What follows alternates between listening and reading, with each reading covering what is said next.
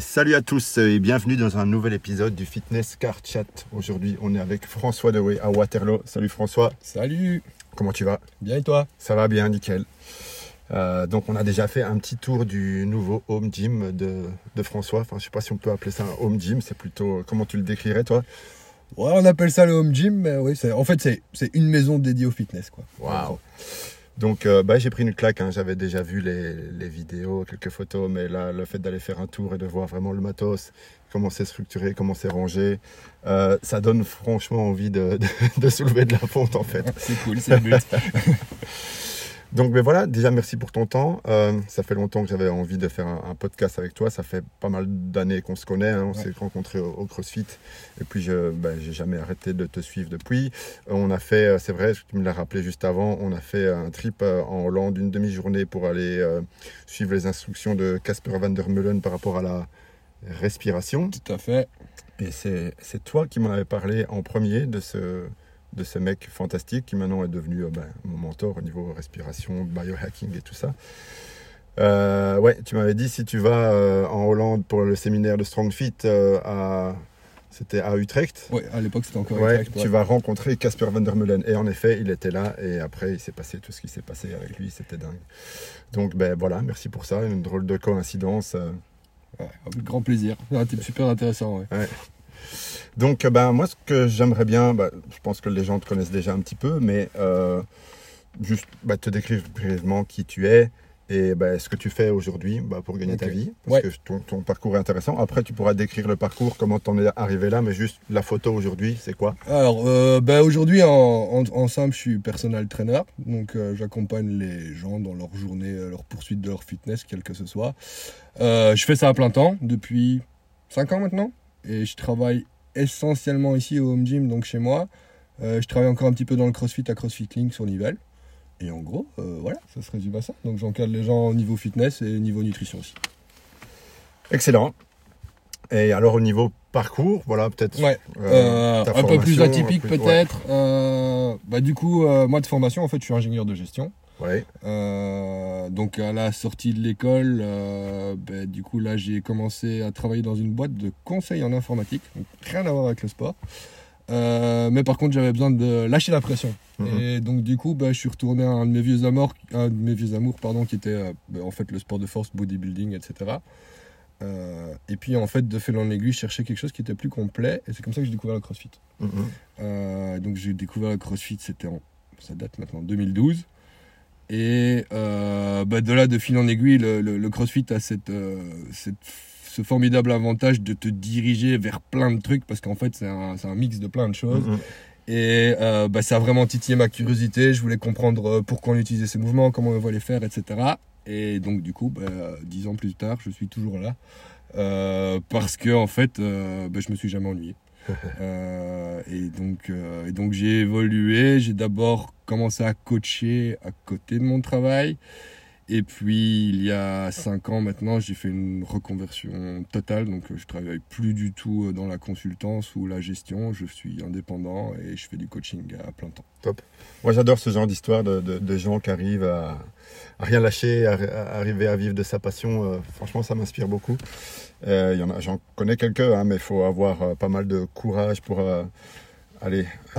surmonter les différents challenges, être indépendant, tout ça. Donc, c'est clairement pas facile tous les jours, mais c'est complètement différent de travailler pour soi-même déjà. Ouais. Et en plus, travailler dans quelque chose que t'aimes et qui te passionne, au final, tu travailles pas tellement.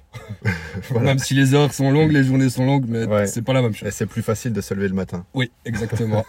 T'as un why qui est beaucoup plus fort, ça, etc. Et c'est quelque chose qui est beaucoup plus cohérent avec toutes tes valeurs, etc. Donc c'est un peu plus facile. Par rapport à Human Mechanics, est-ce que c'est toujours sur les rails? Human Mechanics a pris un bon coup dans l'aile avec le Covid. Parce qu'en fait, l'idée c'était d'aller à la rencontre de la communauté sportive et on va dire plus spécifiquement CrossFit de Belgique. Et du coup, forcément avec les conditions sanitaires actuelles, c'était plus compliqué d'aller à la rencontre des gens. Et du coup, c'est un projet qui s'est un tout petit peu essoufflé pour le moment. On perd pas espoir de le remettre sur les rails d'une manière ou d'une autre. Mais pour le moment, on n'a pas encore un angle d'attaque qui nous convient. Il y a des choses qui n'allaient pas avant et qu'on aimerait bien corriger. Et voilà, et on aimerait bien prendre des leçons. Après, la structure qu'on avait, qui était Human Mechanics en tant que société, on va dire du côté juridique, on a dû la revendre parce que le Covid nous coûtait trop cher. Ah ouais, okay. Et donc du coup, là on n'a plus de structure, c'est pas très grave, mais ça veut dire qu'on doit un petit peu réfléchir à notre manière future de fonctionner. On a quelques pistes avec Victor, mais il faut encore qu'on concrétise tout ça. Voilà. Okay.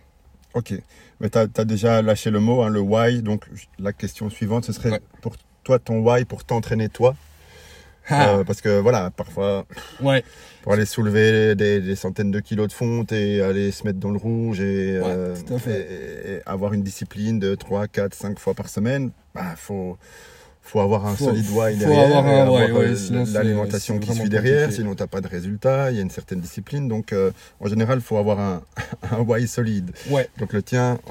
le mien, on va dire qu'il y a plusieurs volets. Il y a mon why personnel, la raison pourquoi moi je m'entraîne pour moi. Et puis il y a un why, on va dire, qui est lié à mon boulot. C'est que j'ai des gens qui me regardent, etc. Entre guillemets, il faut que je montre l'exemple, que je continue aussi à évoluer en tant que coach, etc. Et donc, il y a deux parties, quoi.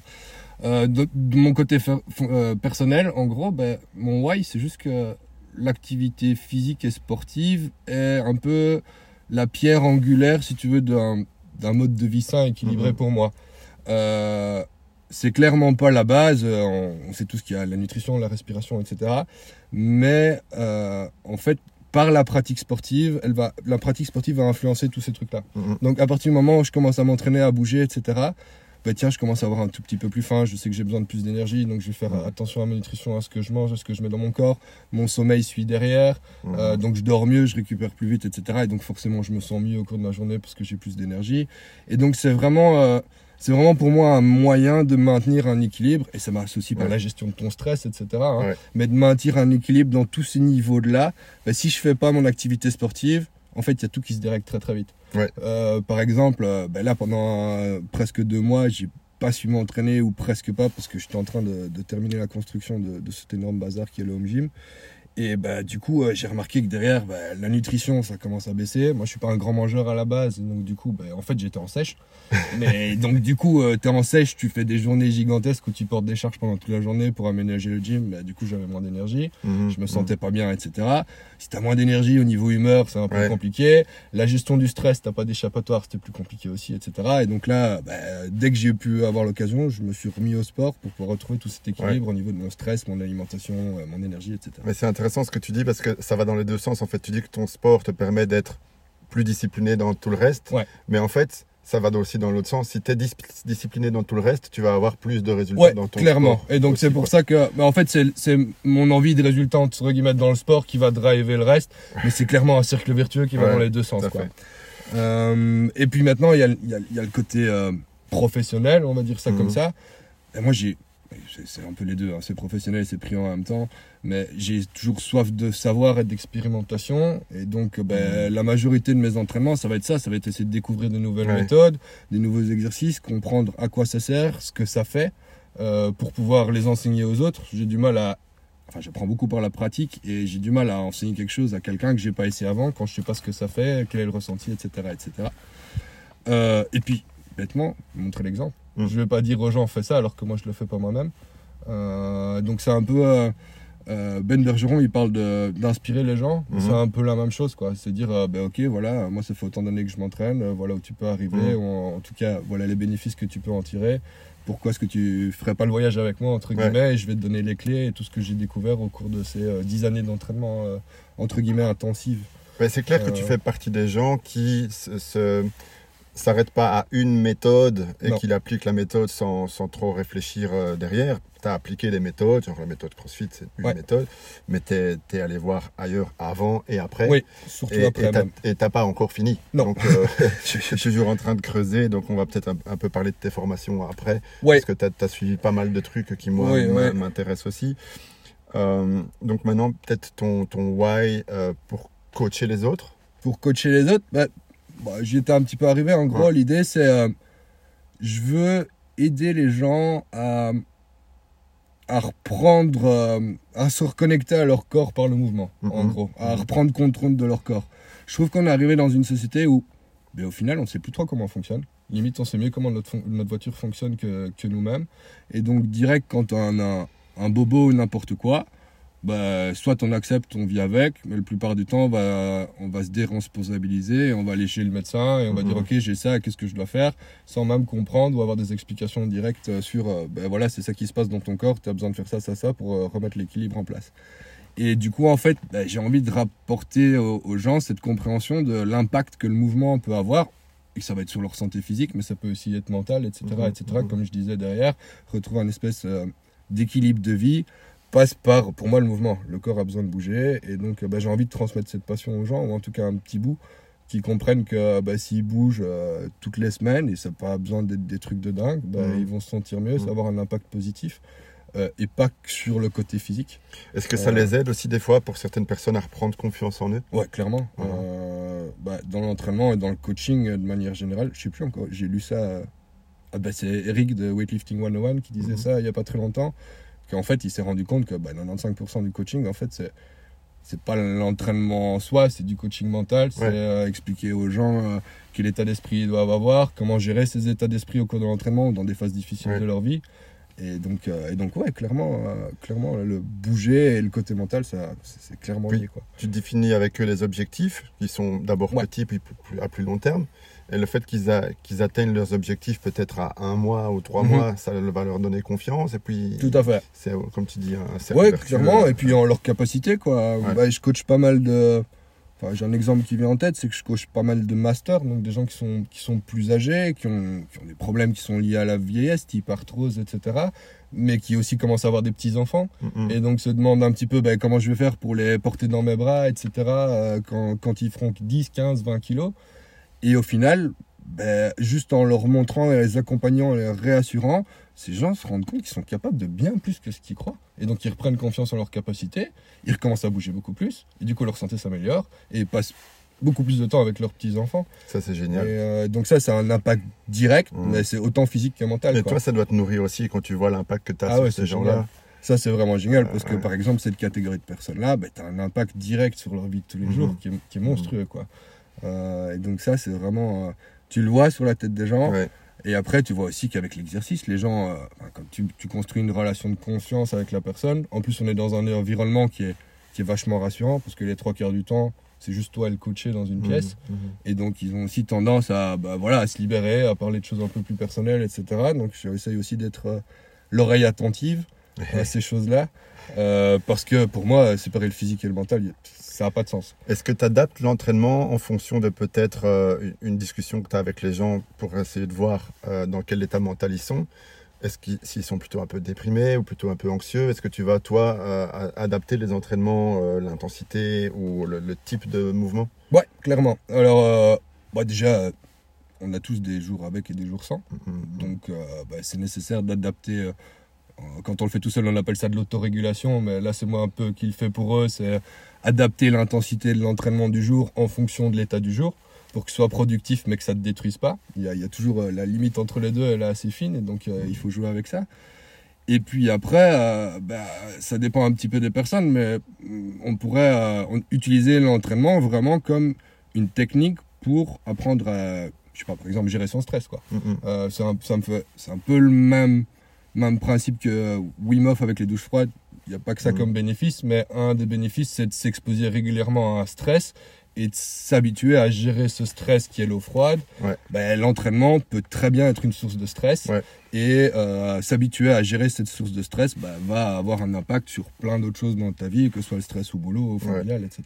quoi. Donc ça, après, ça vient dans une discussion, on fixe, comme tu disais, les objectifs avec chacun des coachés. Il y en a, la gestion de leur stress et tout fait clairement partie de leurs objectifs avoués, d'autres un petit peu moins, mais c'est pas pour ça qu'ils travaillent pas dessus, quoi. Donc il faut voir un peu ce qui les drive. Si les drivers, c'est vraiment, moi je veux apprendre à gérer mon stress, ok, très bien, on va travailler là-dessus directement. Si les drivers sont, je veux faire de la performance, mais c'est un peu la gestion de mon stress qui me bloque, on va travailler un peu autour, quoi. En se fixant des objectifs peut-être plus chiffrés, si c'est ça qui les travaille plus, c'est des trucs comme ça. Ça dépend un peu des personnalités. Yes. Prochaine question, c'est quelle méthode d'entraînement toi tu utilises en ce moment, vu que tu en as déjà vu un peu différentes, et ça un peu corrélé avec tes objectifs du moment, tu vois. Donc pour moi, pour le moment, si je dois mettre un nom dessus, je fais du power building. Donc ça va être un mix entre du powerlifting. Donc si on ne connaît pas, c'est soulever des trucs très très lourds. Et c'est seulement en squat, en deadlift, donc le soulevé de terre, et en bench press, développé couché. Mm-hmm. Avec derrière une approche un peu plus bodybuilding, donc prise de masse, etc. Le pourquoi, c'est d'un côté, j'aime un de mes gros drivers dans mes entraînements personnels, c'est entre guillemets la performance. En tout cas, moi, elle me poussait loin. Mm-hmm. Et j'aime bien les sports de force. Donc, ce côté bodybuilding, powerlifting, pardon, m'apporte ce côté performance. Tu soulèves des grosses barres, tu vas te pousser un peu, chercher loin. Et puis, de l'autre côté, un de mes gros dadas du moment, c'est vraiment aller pousser plus loin mes connaissances en biomécanique. Et il n'y a pas... Enfin, le monde du bodybuilding est assez fort là-dedans, quoi. Ouais. À quoi sert quel muscle, comment l'isoler, etc. C'est quoi les moments de force de chaque muscle, etc.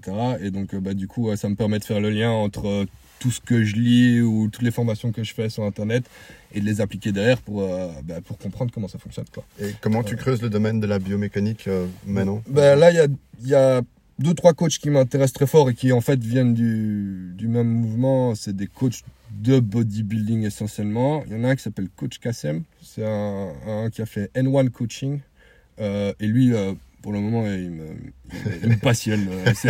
C'est un mec qui est hyper qui a une approche hyper scientifique et physique du fonctionnement du corps humain, ouais. Et il partage plein d'informations qui sont super valuables déjà gratuitement sur les réseaux, donc sur Instagram et sur YouTube. Faut s'accrocher. De temps en temps il fait des vidéos où il démonte les théories d'autres personnes, enfin en tout cas il fait un argumentaire par rapport aux théories d'autres personnes.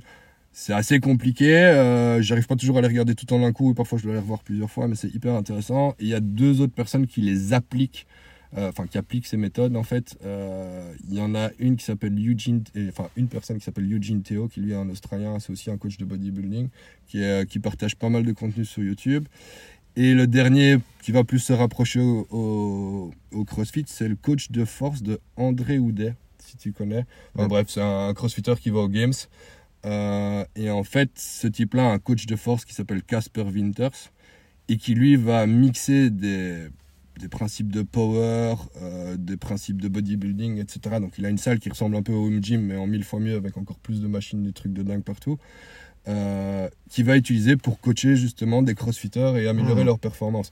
À côté de ça, il n'a pas que des crossfitters, il a plein de sportifs de haut niveau, mais son approche est hyper intéressante dans le sens où il utilise des mouvements d'isolation de manière bénéfique pour des gens qui font de l'entraînement entre guillemets fonctionnel, même si on n'utilise plus trop ce terme pour le moment, et qui a des super résultats. Et donc ça, c'est un peu mes inspirations du moment. Après, j'en ai tout plein, mais c'est ce qui me creuse le plus pour le moment, parce que j'ai l'impression que c'est...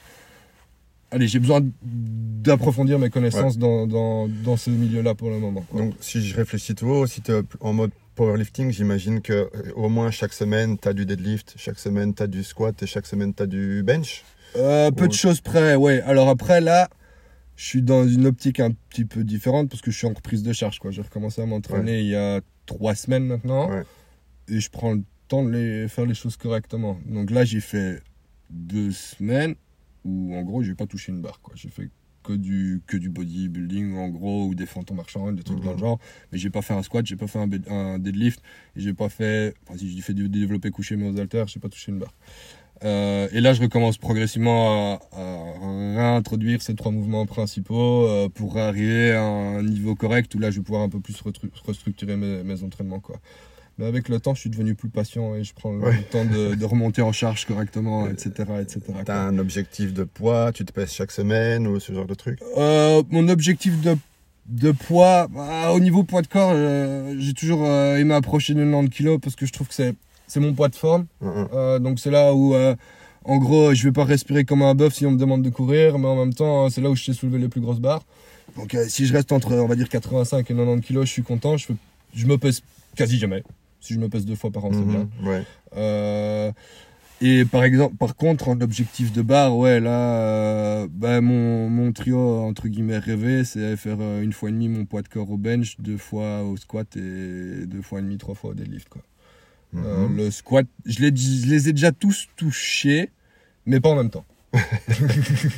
Donc c'est-à-dire que je sais pas, j'ai eu un squat à 180 kg mais à ce moment-là mon bench était à chier, ou inversement, et donc du coup là l'idée c'est d'essayer de maintenir tout en progressant sur là où je dois progresser.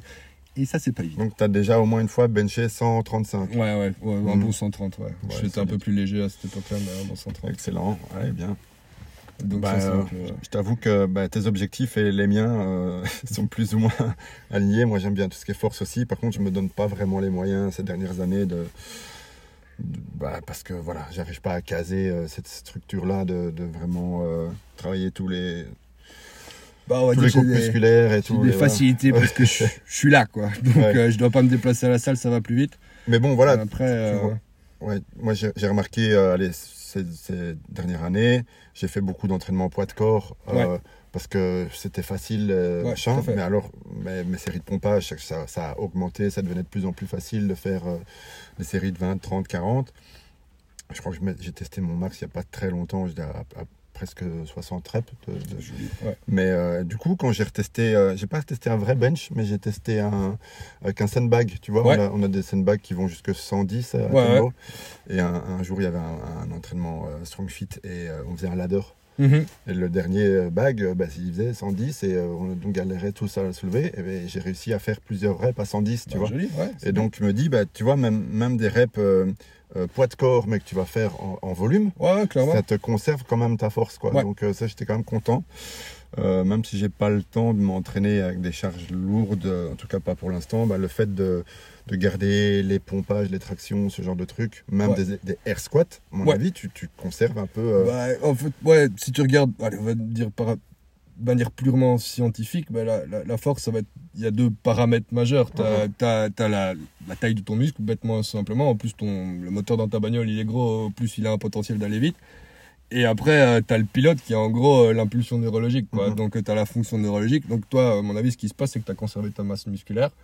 Tu l'as même améliorée, probablement, en faisant des grosses séries, en ayant ton challenge au niveau métabolisme, etc. Mais à mon avis, ça veut dire que tu as plus de potentiel que ça. Si tu recommences à soulever lourd, ça va vite monter, quoi. Donc ça, c'est plutôt une bonne nouvelle. Ouais, c'est ça, la mémoire musculaire. Ok.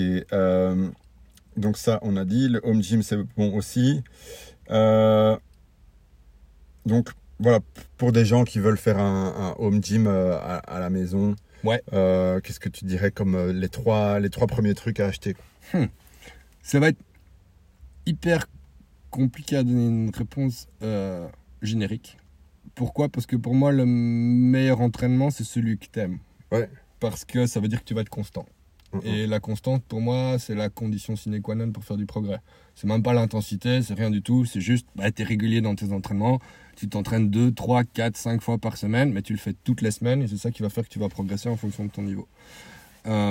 Et donc, du coup, en fait, la bonne réponse, c'est à peu près ce que t'aimes bien. Il y a des gens, genre toi, je te dirais, achète une collection de sandbags parce que je sais que t'adores ça, que tu vas savoir faire plein de trucs avec parce que tu connais l'outil, etc., et que ça t'intéresse. Tu vois une vidéo de sandbag, un mec qui fait un mouvement bizarre, d'office, tu vas t'arrêter, tu vas regarder.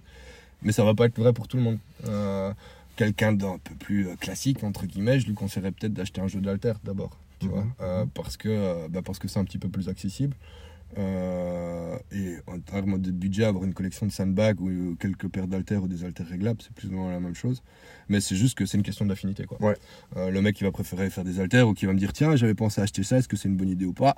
A priori, s'il y a pensé, c'est que ça l'intéresse, quoi. Je lui dirais peut-être pense peut-être à acheter ça en plus, comme ça c'est complet, mais les trois quarts du temps, en fait, les idées qu'on a, c'est les bonnes, quoi. Et après, malheureusement aussi, ça dépend du budget. Il y a à boire et à manger pour tout, quoi. Donc, mais c'est ça, si on pense rapport budget et avantage, les anneaux. Les anneaux, c'est top.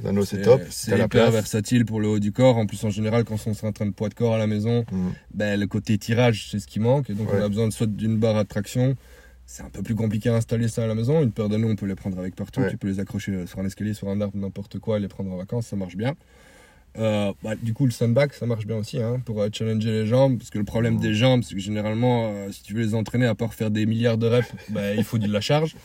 Le sandbag, c'est un bon moyen de mettre de la charge, ça coûte pas cher. Nouveau, tu peux le prendre en vacances ou le déplacer partout, il suffit de le remplir là où tu es. Mais encore une fois, franchement, ça dépend, quoi. Un squat rack. Squat rack, mais c'est déjà vachement plus cher, quoi. C'est plus cher et plus volumineux. Parce qu'il faut acheter ton rack, ta barre, tes poids, bêtement des collards aussi, donc les trucs pour bloquer les plates, etc. Bah, ouais. Mine de rien, ça va vite, quoi. Ça va vite. Tu te rapproches vite des, en tout cas, un minimum 500 €. T'es entre 500 et 1000 euros, à mon avis, pour un truc un peu qualitatif. Ça dépend un peu de ton niveau de force et de combien de poids t'as besoin, mais ça va super vite. Ouais, on a déjà un peu parlé de tes formations. Alors, je voulais te demander, pour toi, quelles sont les formations qui t'ont le plus marqué et voilà, qui t'influencent encore aujourd'hui. Bon, je sais que tu as fait StrongFit, tu étais un des premiers je l'ai découvert dans mon entourage à l'avoir fait. Je me rappelle même, j'étais un peu jaloux parce que tu étais... T'étais là-bas, je sais plus si c'était en France ou il y avait Lauren Fischer. Ouais, il y avait quelques stars du CrossFit. Là, c'est là que j'ai rencontré Julien Pignot pour la première fois. Ouais, donc en fait, c'était à Rochefort. J'ai oublié le nom du CrossFit. Maintenant, ça a changé. Enfin bref, c'était au CrossFit à Rochefort. Et ils avaient organisé un stage performance avec la team Invictus. Ah ouais, carrément. Ouais. Et donc ça, c'était hyper impressionnant parce que c'était un stage de 3 jours. Donc, on arrivait le vendredi soir. On avait déjà, 4 heures de training le vendredi soir. Et puis, samedi et dimanche. Mais en fait, il y avait toute la team Invictus qui était là. Donc, il y avait Julien Pignot qui était là parce que lui, c'était leur entraîneur strongman à l'époque. Il y avait le head coach dont le nom m'échappe là juste à ce moment-ci, mais ça va revenir. Il y avait Sam Dancer, il y avait Shane Farmer, donc le mec de Dark Horse Rowing, donc qui lui est spécialisé en rameur et toutes les machines Concept 2 en gros. Il y avait Lauren Fischer qui était là avec son copain. Enfin bref, il y avait tous des athlètes superstars. Et c'était un week-end d'échange. Il y avait même Guillaume Guilou, ce truc-là. Donc, à la PAC, on ne savait pas qui c'était. Mais bon, voilà. Et donc, c'était assez marrant parce que c'était un week-end d'échange de fou. Et là, j'ai découvert plein de gens que j'ai revus par la suite. Donc, Sam Dancer, je l'ai revu aussi encore une fois après.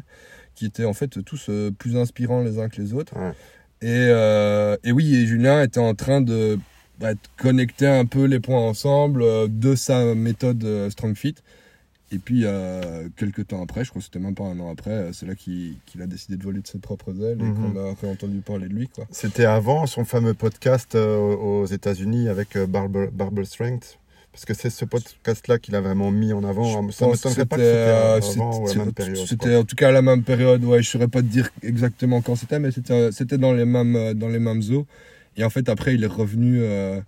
Il est revenu en Europe parce qu'il a fait tout son tour du monde là. Et là, dès qu'il est revenu en Europe, parce qu'il nous avait juste donné une petite intro pendant, je crois qu'il avait parlé pendant 35 minutes sur le week-end, mais ça m'avait super fort intéressé et ça m'avait fait penser à plein de trucs. Et en fait, oui, ils sont pas, en tout cas, couverts dans le CrossFit ou en tout cas, étaient plus difficiles à exprimer. Il avait mis des mots dessus.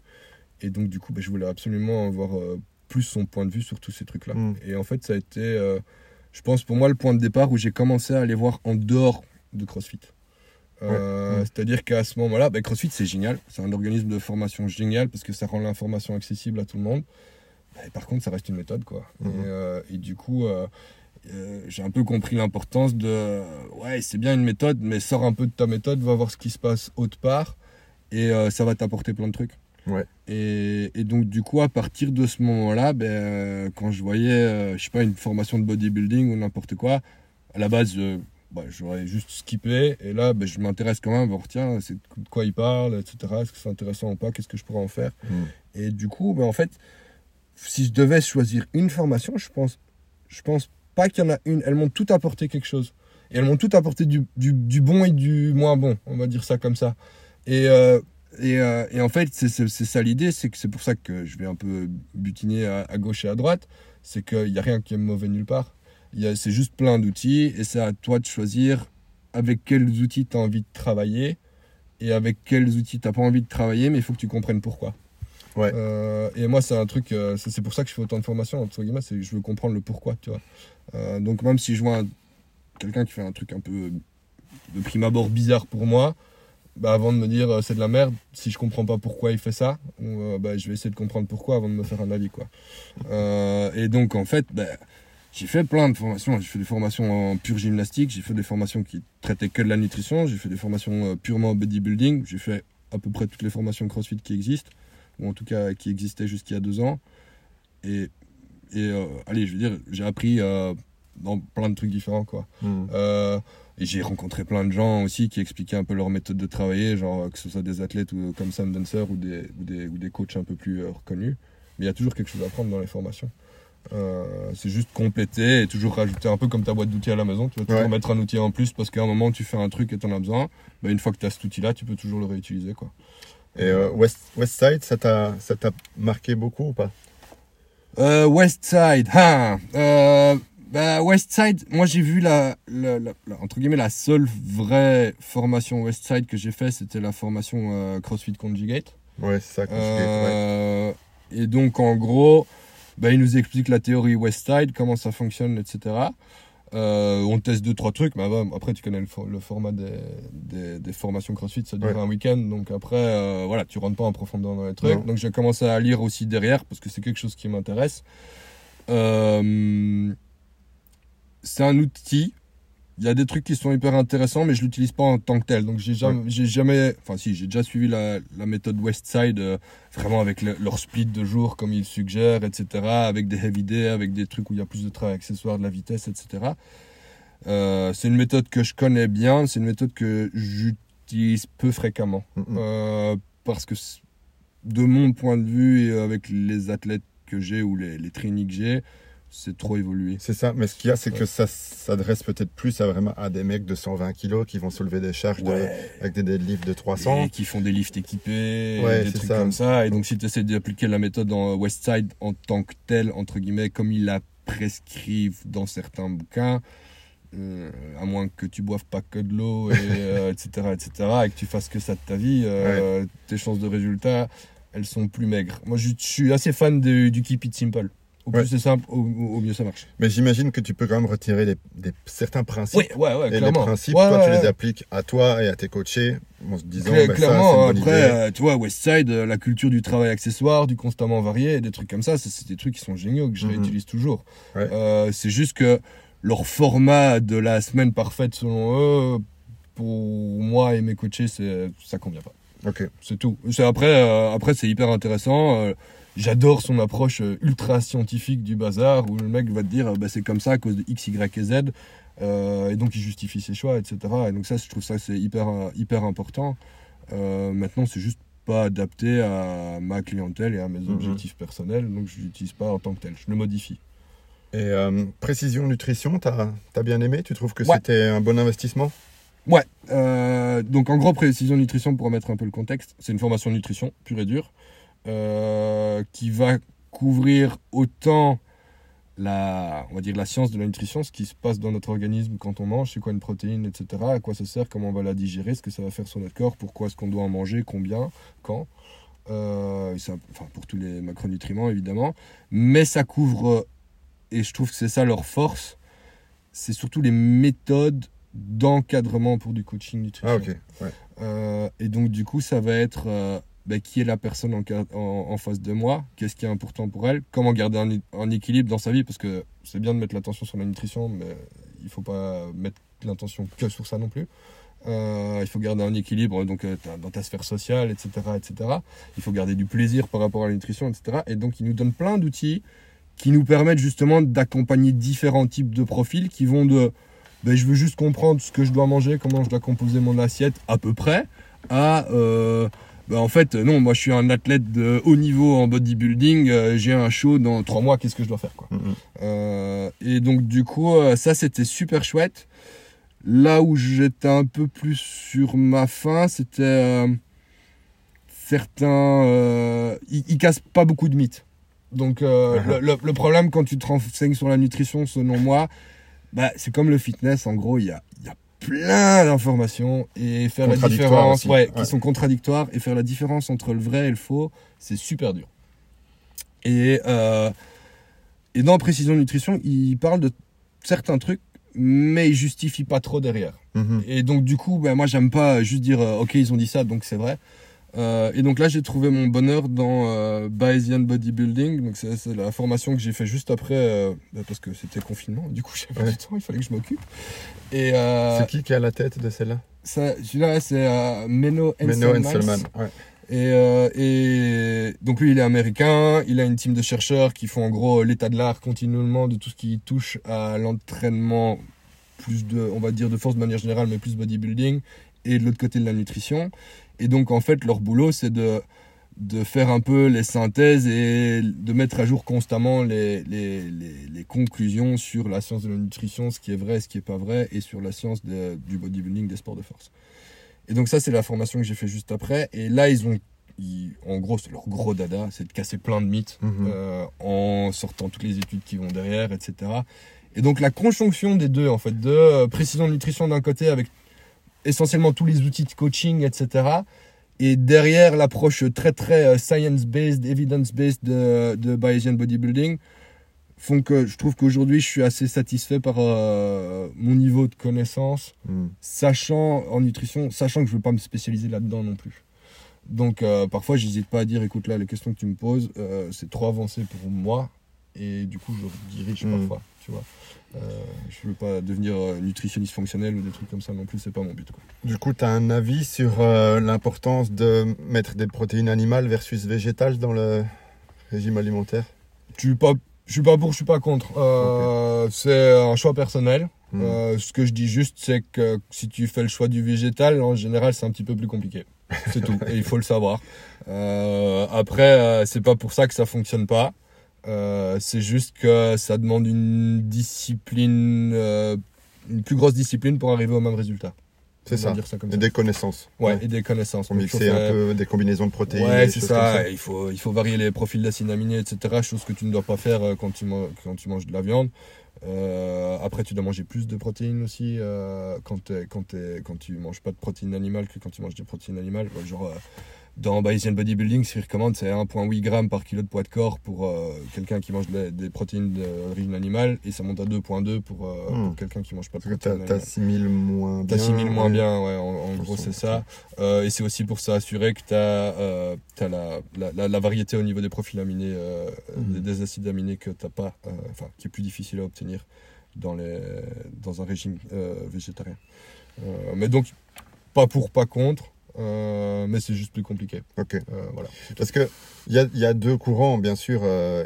T'en as des gens bien, des gens compétents qui sont pro protéines animales. Ouais.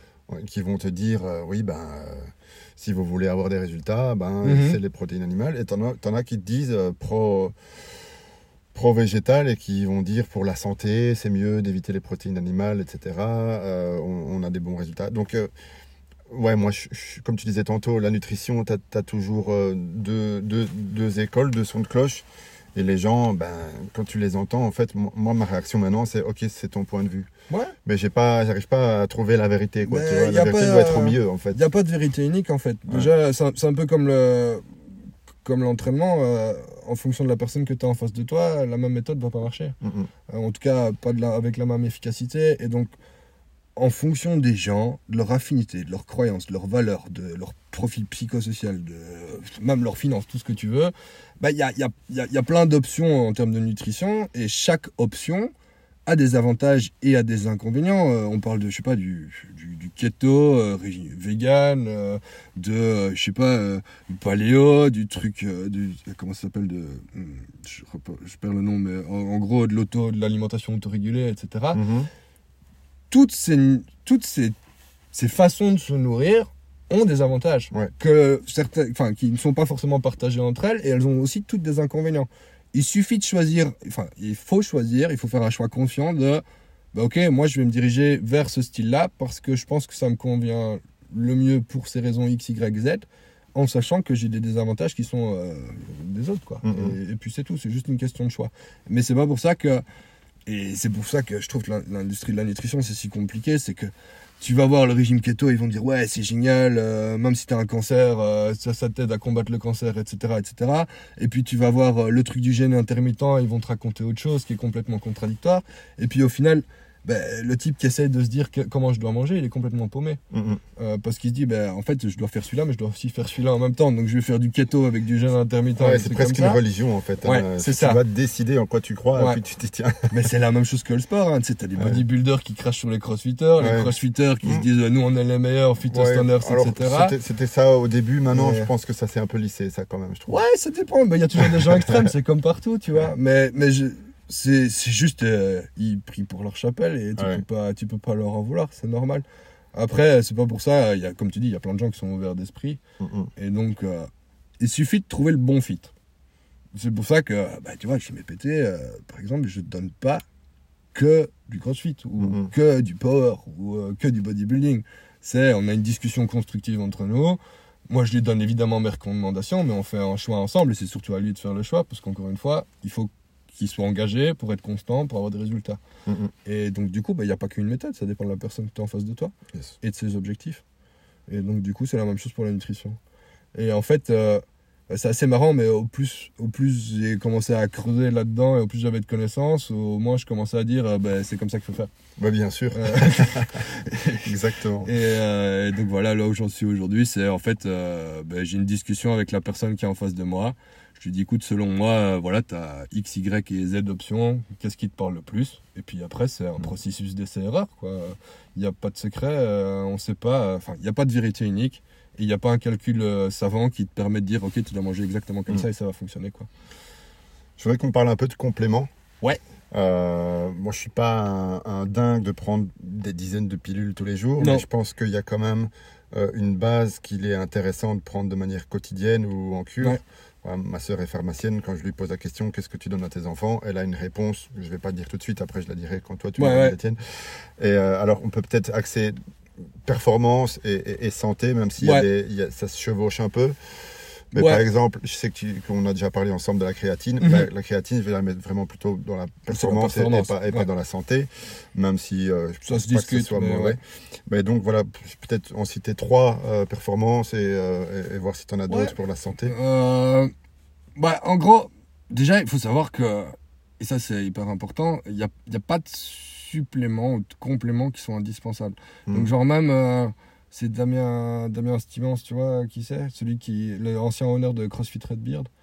Lui, il est vegan, par exemple. Ouais. Bref, et donc, il est hyper intéressant. Il postait, je crois que c'était la semaine passée, qui disait justement, la créatine, c'est un super complément. Mais sache que, en fait, la créatine, c'est un ensemble d'acides aminés. Et tu peux avoir ces acides aminés dans ton alimentation. Ouais. Il suffit de encore une fois, entre guillemets, il suffit d'avoir une alimentation qui est correcte. Et tu auras ces profils d'acides aminés. Et du coup, en fait, tu n'as pas besoin de supplémenter parce que tu es déjà saturé en créatine. Mais lui est vegan. Moi, je sais qu'il y en a beaucoup dans la viande rouge, par exemple. Ouais, c'est ça. Créatine, viande rouge. Mais donc, du coup, lui va la chercher ailleurs. Mais là, c'est là qu'on en revient où il faut des connaissances. Ouais, exactement. Moi, je connais un aliment qui a de la créatine, c'est la viande rouge. Je ne connais pas les autres. Mais du coup, non, mais c'est juste pour dire qu'il n'y a pas de supplément ou de complément qui sont obligatoires. Et ça, c'est hyper important à retenir. C'est que, en fait, d'abord, il faut gérer ton alimentation avant d'aller prendre des compléments et des suppléments. Ça, c'est une chose. Après, forcément, il y a des trucs qui peuvent te donner un coup de pouce. Moi, perso, en performance, on va dire créatine, c'est numéro 1. C'est le supplément qui était, en tout cas, un des suppléments qui a été le plus étudié par la communauté scientifique depuis des dizaines d'années. Qui n'a pas d'effet secondaire néfaste à court, à moyen ou à long terme, et qui par contre, pour une majorité de la population, a des effets positifs tant sur l'énergie que les fonctions cognitives, etc. pendant l'entraînement. Tout le monde n'a pas la même sensibilité à la créatine, donc il y en a chez qui ça n'a pas marché, ou en tout cas vachement moins bien que chez d'autres, ça dépend des profils. Dans ces trucs-là, et moi je suis resté dans le cadre d'un crossfitter, mais... Il y en a deux autres types qui sont souvent cités. Le premier, ça va être tous les stimulants, boosters, donc genre caféine, etc. Pour stimuler ta performance, tu as besoin d'être un peu réveillé pour t'entraîner, un petit peu, entre guillemets, énervé pour faire des performances. Que ce soit de la caféine, du thé vert ou tous ces équivalents-là, ça fonctionne. Et puis les petits derniers qui sont souvent cités comme étant équivalents, c'est tout ce qui est bêta-alaline d'un côté, ou le citrulline de malade qui, eux, en gros, vont augmenter ton endurance musculaire, en tout cas faire en sorte que ça brûle moins vite et que tu sois plus tolérant à cette sensation de brûlure. Après ça c'est pas un truc que j'utilise tout le temps. Je vais juste rebondir sur la citruline, donc je me suis penché là-dessus parce que tu vois, avec la respiration on a beaucoup parlé d'oxyde nitrique qui est un vasodilatateur qui est généré par la respiration nasale, ce genre de truc. Ouais. Et en fait tu le retrouves, c'est la citruline, c'est un booster d'oxyde nitrique et donc ça va permettre un meilleur afflux sanguin dans les muscles, exactement. Et vasodilatation, donc une meilleure utilisation de l'oxygène, etc. Donc c'est aussi bon pour ceux qui font du sport de force. Ouais. Donc si tu prends ça avant ton entraînement, pré-workout, une demi-heure avant, bah, tu vas avoir un meilleur pump et donc un meilleur résultat à tes entraînements. C'est pour ça qu'ils en mettent beaucoup dans les pré-workouts bodybuilder. Ouais. Ouais, moi je suis parfois Chris Duffin. Ouais. Tu vois, c'est un powerlifter assez costaud, mais il a sorti sa propre marque et un jour, il faisait un peu la pub pour son produit. C'était marqué oxynitrique, donc j'ai un peu creusé.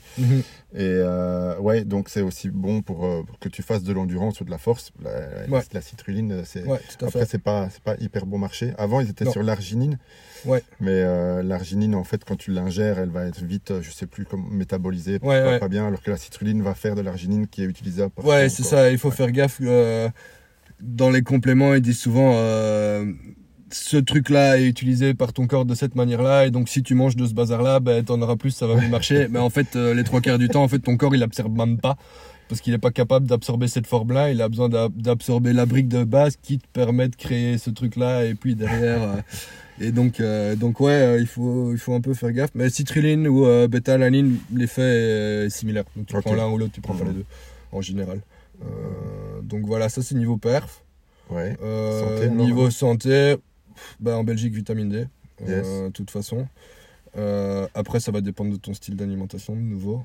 Tu vois, si t'es vegan ou pas par exemple, tu manges plus ou moins de viande rouge, de trucs comme ça. Perso moi à côté de ça je prends donc vitamine D, magnésium, zinc et oméga 3. C'est les 4 que je prends. Je suis content que tu le cites parce que pour moi oméga 3 c'est vraiment un gros pilier. Ouais. Et alors, si tu prends la dose recommandée par la boîte du pharmacien, t'es probablement sous-dosé. Probable, encore une fois, ça dépend de ton alimentation. Ouais, je pense qu'il faut manger vraiment beaucoup de poissons et des graines de lin ou de l'huile. Graines de lin, je suis pas super chaud, tu peux aller chercher dans toutes les huiles aussi, etc. Ouais. Ou si je dis pas de bêtises, dans les crustacés, tu peux en retrouver aussi, mais à vérifier. Et donc, oméga 3 anti-inflammatoire, donc ça va diminuer les risques de cancer, de maladies auto-immunes et tous ces trucs-là. C'est brûle-graisse. Ouais. Je vais pas savoir toutes les citer, mais des fois quand tu lis la liste des trucs bénéfiques, tu te dis mais on te va prendre ce truc-là. Ouais. Alors il y a le EPA, DHA, tu vois, il y en a deux sortes. Ouais, tout à fait. Et Andrew Huberman, qui est un professeur de neurosciences, qui donne pas mal d'infos sur tout ça, il dit c'est bien d'aller viser 1 gramme de EPA. Aussi pour l'humeur et la santé mentale et la concentration. Okay. Et donc, en fonction de la marque que tu prends, ça peut aller vers des grosses quantités quand même si tu veux viser cette dose-là. Moi, perso, j'ai doublé la quantité que je prends suite à ces recommandations, mais j'ai changé de marque parce que sinon, je devais prendre 12 gélules. Quoi.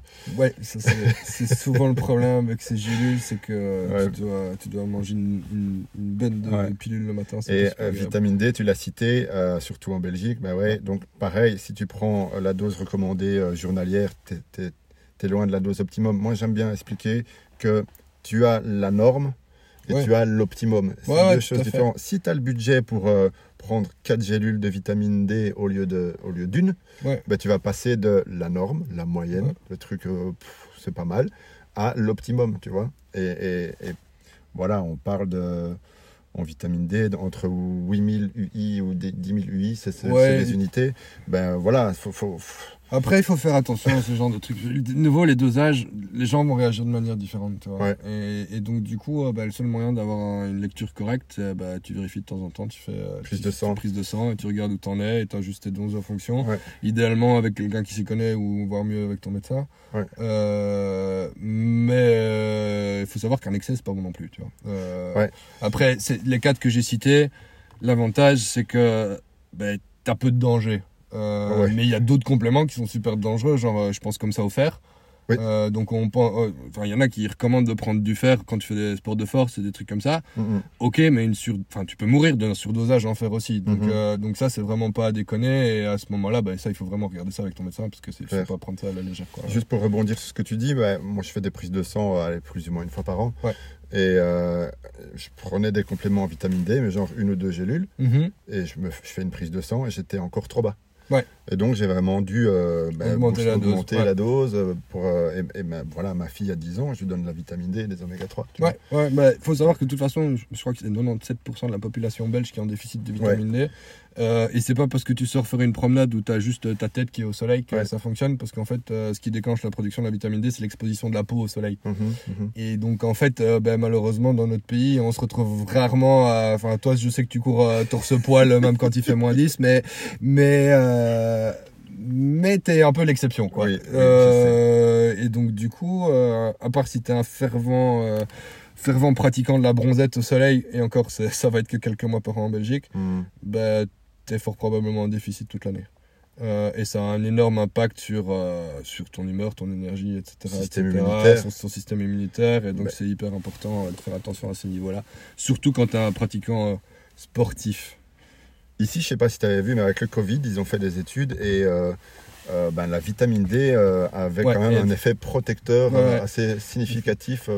Après, pour la petite histoire, justement, Eugene Teo, dont je te parlais tout à l'heure, lui, il est en Australie, sa compagne, il y a quelques semaines, a chopé le Covid, lui, il ne l'avait pas. Et il a fait une petite expérience où en gros il s'est shooté à la vitamine D pour essayer de pas le choper. Il a quand même fini par le choper. Hein.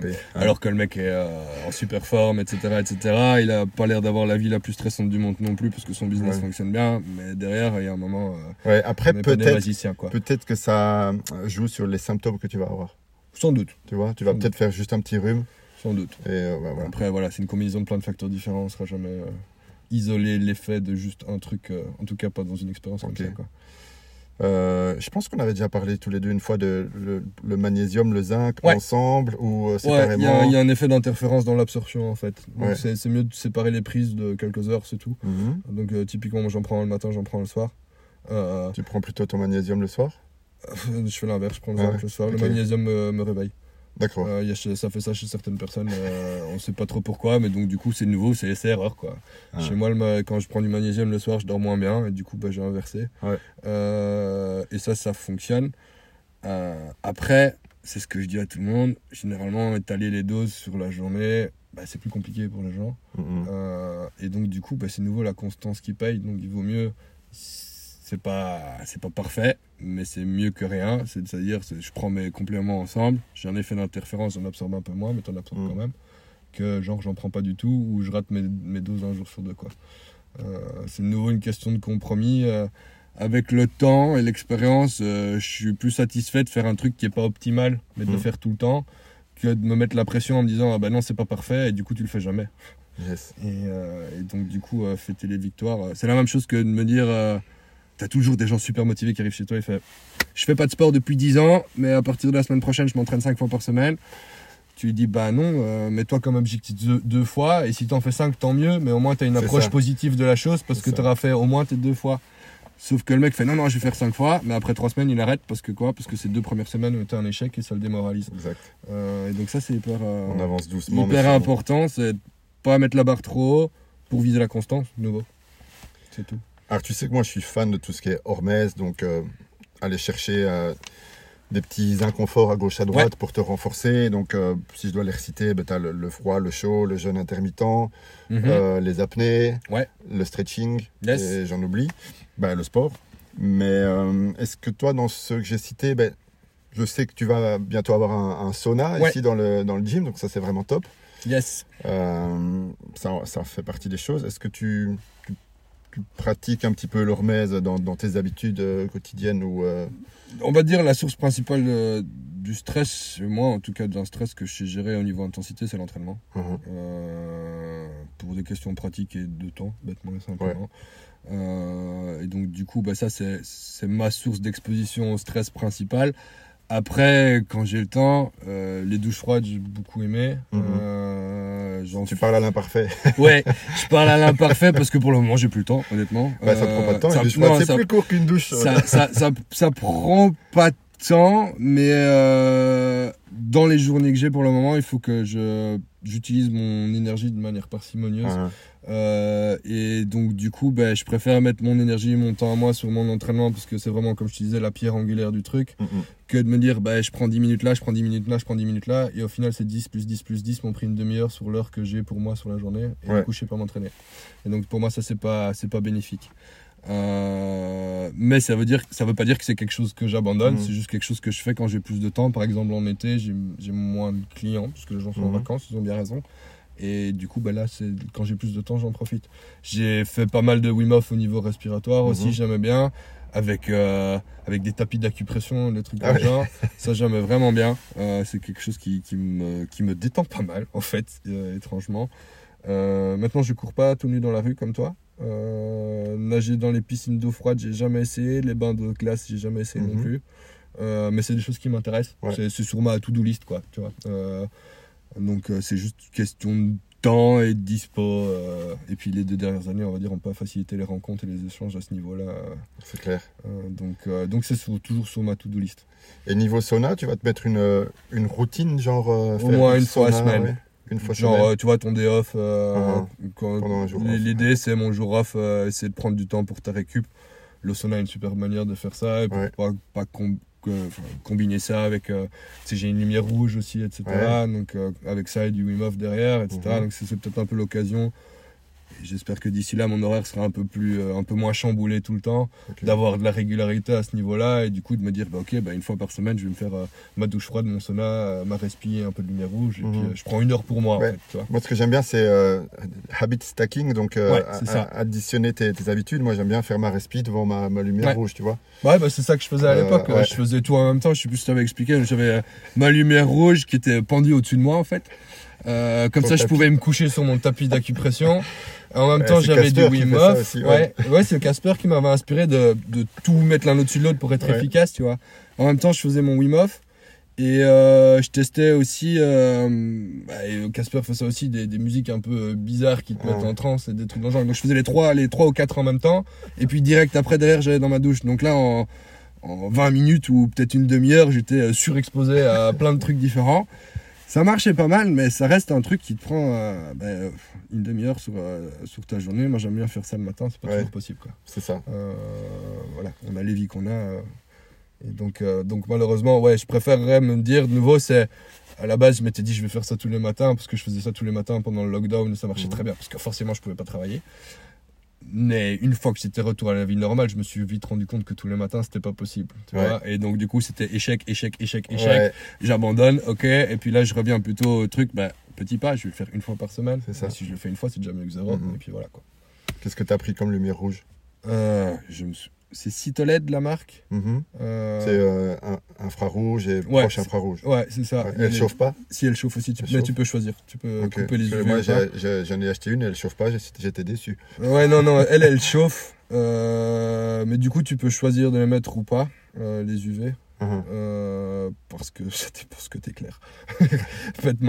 Je le fais pas, mais typiquement il y en a qui parlent de s'exposer les testicules à la lumière rouge pour stimuler la production de testostérone.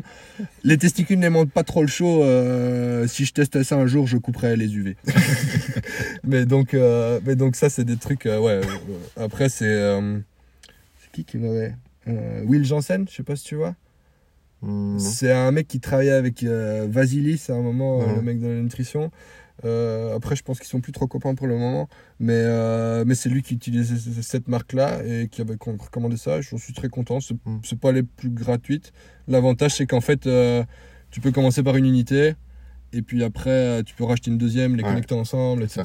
Donc tu peux terminer à la fin, si t'es chaud, par un méga panneau qui fait la taille de ta porte. Et là, tu vas la fixer au mur ou comment? Je sais pas encore. Je vais la ramener ici, je verrai bien. Excellent. On arrive tout doucement à la fin. La question subsidiaire, est-ce que t'as un partenaire d'entraînement? Non. J'aimerais bien, mais c'est compliqué. C'est les horaires. Mes horaires sont juste horribles, en fait, parce que du coup, en fait, les horaires d'un coach sportif, c'est un petit peu on va dire comme dans le requin, tu travailles t'as un service la matinée, on va dire, et puis tu as un service le soir quand les gens ne travaillent pas. Et du coup, en fait, aux horaires où moi je m'entraîne, c'est-à-dire entre 2 et 4 heures de l'après-midi la plupart du temps, ou alors ça va être tôt le matin avant mes coachings, mais les gens ne sont pas dispo. Et donc du coup, les 3 quarts du temps, je suis tout seul. Alors maintenant, l'avantage, c'est que le gym, on est plusieurs coachs à travailler ici. Et donc du coup, parfois, j'ai la chance d'avoir un coach qui arrive en même temps que moi ou qui vient s'entraîner en même temps que moi. Et du coup, là, on s'entraîne, entre guillemets, en même temps. On ne fait pas toujours la même chose, mais on s'entraîne en même temps. C'est déjà plus facile. Après, moi, j'aime bien m'entraîner tout seul aussi. Pas tout le temps, mais ça a ses avantages. De nouveau, c'est une question, ça t'apprend plein de trucs déjà mentalement sur toi-même. Et puis, c'est un petit peu mon me time et je suis un petit peu plus... j'ai besoin parfois d'être seul pour me ressourcer. C'est pas le cas pour tout le monde, mais moi c'est mon cas. Et donc parfois quand je vois des gens toute la journée et que j'ai mon heure pour moi tout seul dans ma salle où je mets la musique que je veux et je suis dans mes pensées, ça me va très bien. Excellent. Par contre, je pense que quelqu'un qui vise la performance ou la constance, avoir un partenaire d'entraînement, c'est un super bon outil, parce que s'entraîner tout seul, ça m'a quand même mis, je vais pas te mentir, ça m'a pris au moins un an et demi à trouver ce qui me convenait, quoi. Avant ça, la constance, quand j'étais tout seul, c'était une catastrophe, quoi. Parce que c'est vachement facile de se trouver des excuses quand t'es tout seul. Est-ce que t'as des projets pour le futur? Déjà, là, c'était pas mal, hein, ce que t'es en train de mettre en place. Je pense que tu vas pouvoir souffler un petit peu après. On va tout de suite penser plus gros, plus loin. Non, mais... court terme, on va stabiliser le bazar. On va souffler un peu, Là, j'ai besoin de retrouver un petit peu mon train-train qui a été un petit peu chamboulé sur les 6 derniers mois avec le chantier, et j'ai du coup la gestion des fournisseurs et tout le bazar et des tuiles liées au Covid.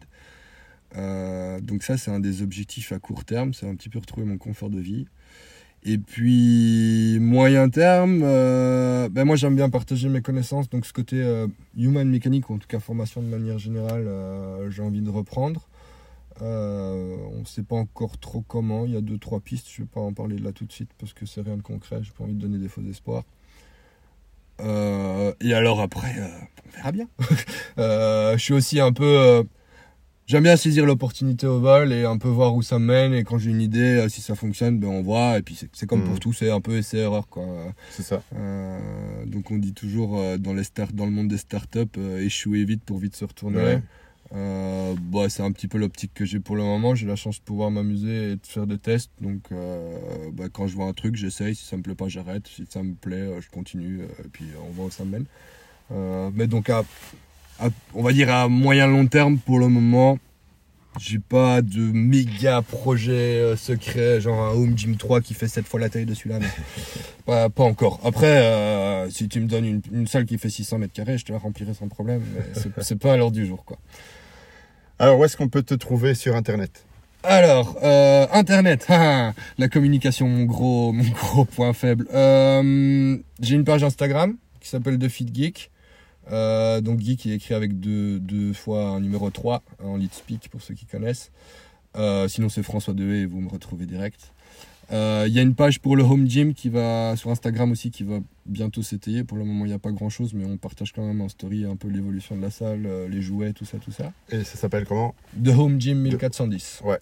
Parce que Waterloo. À côté de ça, il y aura un site web, etc. Et il y a les pages Facebook qui vont avec, quoi. The Feed Geek et The Home Gym n'a pas de page Facebook. Donc il y a juste moi. C'est déjà pas mal, hein. C'est pas mal.